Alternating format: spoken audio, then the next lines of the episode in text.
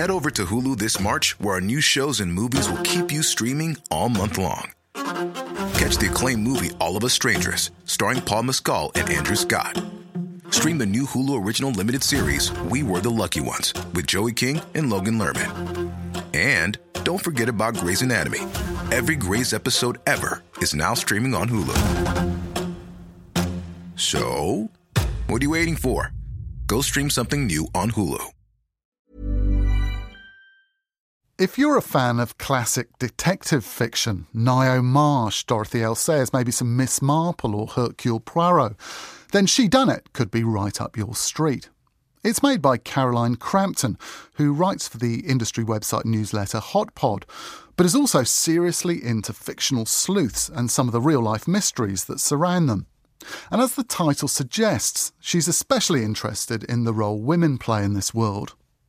This is an interesting story all about the disappearance of the famous writer Agatha Christie, who went missing for 10 days back in 1926, with her marriage foundering and having recently lost her mother. Her abandoned car was found on the edge of a lake with the headlights on and her luggage still inside.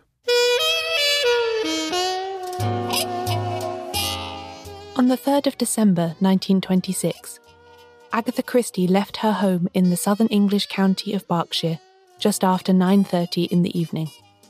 She drove away in her Morris Cowley car, taking a small suitcase and a fur coat with her.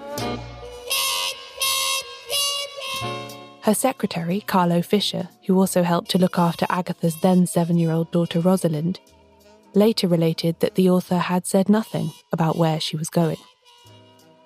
The following morning, the car was found 15 miles away at Newlands Corner near Guildford in Surrey, on the edge of a lake called Silent Pool. The headlights were still on and her luggage was inside, but the driver was nowhere to be seen. The police quickly identified the vehicle and brought Fisher and Agatha's husband Archie to the scene to see if they could shed any light on what had happened. By the time they got there, the car was already surrounded by members of the public, their curiosity piqued by the mystery of the mystery writer's disappearance.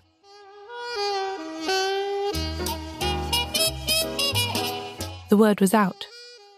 The lady had vanished.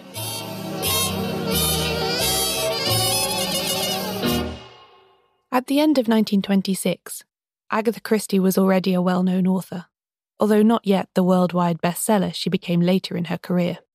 Hercule Poirot had made his debut in her first novel, The Mysterious Affair at Styles, in 1920, and she had also introduced the recurring sleuthing pair Tommy and Tuppence in 1922's The Secret Adversary. Four more books had followed, the most recent at the time of her disappearance being The Murder of Roger Ackroyd, published in June 1926. This last proved to be something of a breakthrough for her, with its unusual structure and twist earning good reviews and sales. It marked the start of a new, much more profitable publishing deal with William Collins and Sons, the firm that would remain her publisher for the rest of her life. It's also probably one of her most enduringly popular books, and in 2013 was voted the best crime novel ever by the members of the Crime Writers Association. It might have been a good year for her professionally, but Agatha Christie's personal life in 1926 was a lot tougher. She wrote in her autobiography that it was a year of her life she hated recalling, because when one thing goes wrong, everything goes wrong. Her mother, Clara, with whom she had an especially close relationship, had died earlier in the year. Relations with her husband Archie were already strained, thanks partly to his golf obsession. Agatha described herself as that well known figure, the golf widow. They had been apart for lengthy periods that year already, Agatha going to Corsica and Archie to Spain. And after her mother's death, Archie's disinterest in her grief drove them further apart. Archie stayed in London while Agatha took their daughter to Devon and spent the summer months back at her childhood home in Torquay, sorting out the house and its contents. She was lonely, ill, grieving, and clearly depressed. She wrote later about how during this time she kept bursting into tears all the time for no reason, or over seemingly trivial things like not being able to remember how to start her car.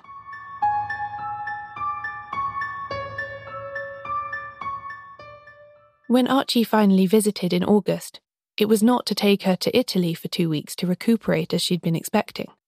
Instead, he told her that he was in love with someone else Nancy Neele, a secretary 10 years his junior.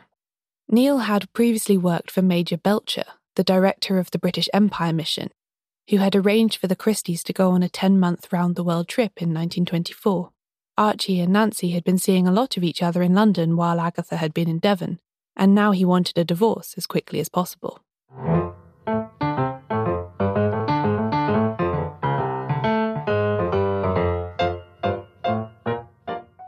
In the weeks that followed, the Christies attempted a brief reconciliation, mostly for their daughter's sake, but it was no good.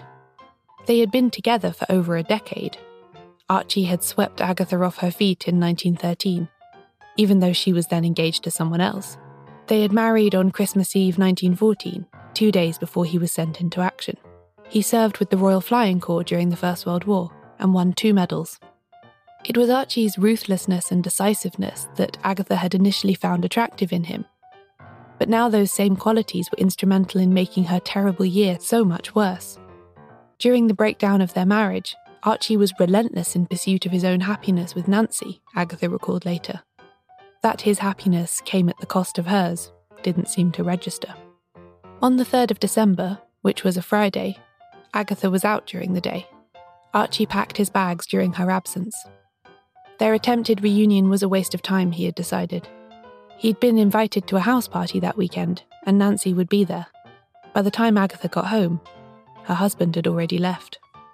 In her autobiography, Agatha discreetly draws a veil over what happened next. So ended my first married life, she wrote, before skipping ahead to the next February when she went to the Canary Islands with her daughter and her beloved secretary Carlo. This is understandable. Agatha Christie had spent 11 days at the centre of a nationwide manhunt and media maelstrom. She probably didn't want to dwell on all the ugly details. Luckily for your curiosity, though, that's exactly what we're about to do.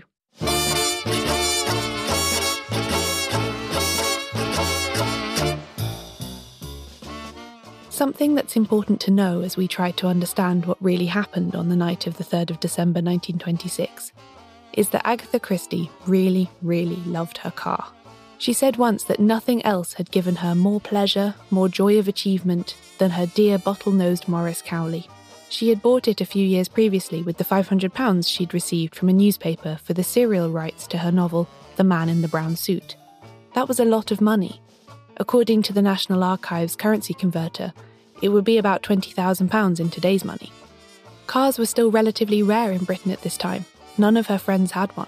Buying it herself with money that she had earned with her writing was one of the most exciting things she ever did, equalled only by being invited to have dinner with the Queen at Buckingham Palace 40 years later. When her husband and close friend saw this beloved car abandoned on the edge of a lake, therefore, they would have immediately jumped to the conclusion that something was very, very wrong. Inside, the police had found her coat, luggage, and expired driver's license. There was no sign of the woman herself, so a missing persons report was issued. A hundred police officers combed the Surrey Downs for the vanished author, assisted by concerned members of the public who started arriving as soon as the story appeared in the newspapers. The initial theory was that Agatha had had a motor crash and wandered away from the car in a state of shock. But that idea quickly collapsed as no trace of her was found in the surrounding countryside. Several ponds, including the silent pool, were dragged, but nothing was found. An aeroplane was used to survey the area from above, which was the first time this had been done for a missing persons case in Britain, but to no avail.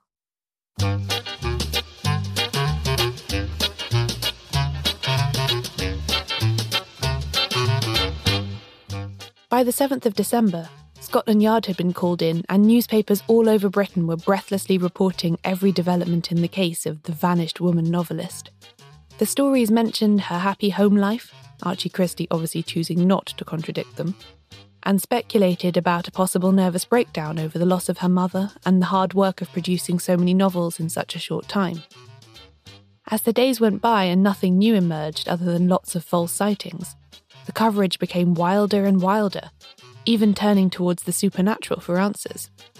The Daily Sketch called in a clairvoyant who suggested that Christie's body would soon be found in a woodshed. The Daily Express asked the retired detective Walter Dew, the man who caught Crippen, who we met in episode 2, for his thoughts. He gave his opinion that all women are subject to hysteria at times, but made no actually practical suggestions. Christie's fellow crime author Dorothy L. Sayers even wrote an article for the Daily News where she ran through all the possible solutions to the mystery, from suicide to a voluntary disappearance. The incident clearly stayed with Sayers too, because a similar abandoned car and missing woman scene appears in her novel Unnatural Death, which was published the following year. Perhaps the most bizarre intervention in the case was from Sir Arthur Conan Doyle, the creator of Sherlock Holmes. He was in his late 60s now and had formerly served in the ceremonial role of Deputy Lieutenant of Surrey, which gave him a certain measure of authority. The police gave him one of Agatha's gloves so that he could take part in the inquiries, and he took it to a spiritualist medium called Horace Leaf for information. Leaf wasn't able to divine a location, but he did say that he thought Agatha was still alive. Conan Doyle conveyed this news to Archie, and announced to the press that it proved how useful psychometry was to the detective. The police, increasingly desperate for hard evidence amid the media furore and the spirits, appealed directly to the public for help. On the 12th of December, over 2,000 people turned out for what was dubbed the Great Sunday Hunt, wrapped up warmly against the cold. Sayers went along herself, but neither she nor anyone else found anything significant, and the search was called off when darkness fell.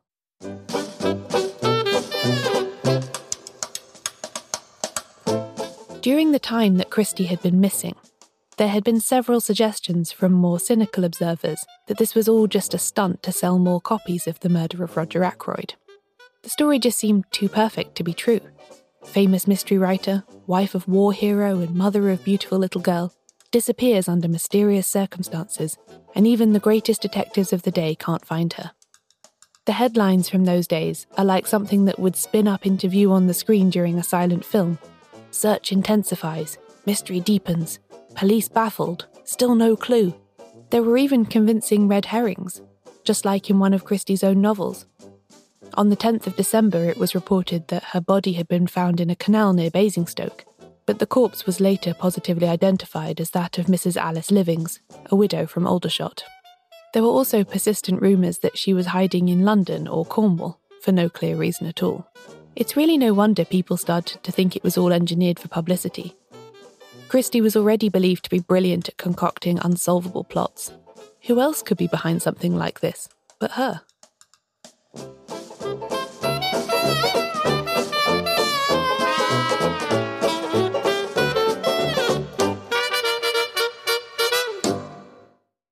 After all that, she turned up safe and sound, staying under a fake name at a hotel in Yorkshire. Some of episode four of Shedunnit, called The Lady Vanishes, produced and presented by Caroline Crampton. Hey, thanks for listening to the podcast hour from RNZ. If you're finding it helping you find new stuff to listen to, then please do consider rating or reviewing us with as many stars as you can manage wherever you get your podcasts from, and tell your friends and family about us too. And if you're writing a review, then do let us know what you like about the show or how it could be improved. So if you'd like to hear longer clips, more interviews with the people making the shows that we feature, uh, and if four shows is about the right number to highlight each week, that kind of stuff, it would be really helpful to know. Thanks a lot. Head over to Hulu this March, where our new shows and movies will keep you streaming all month long.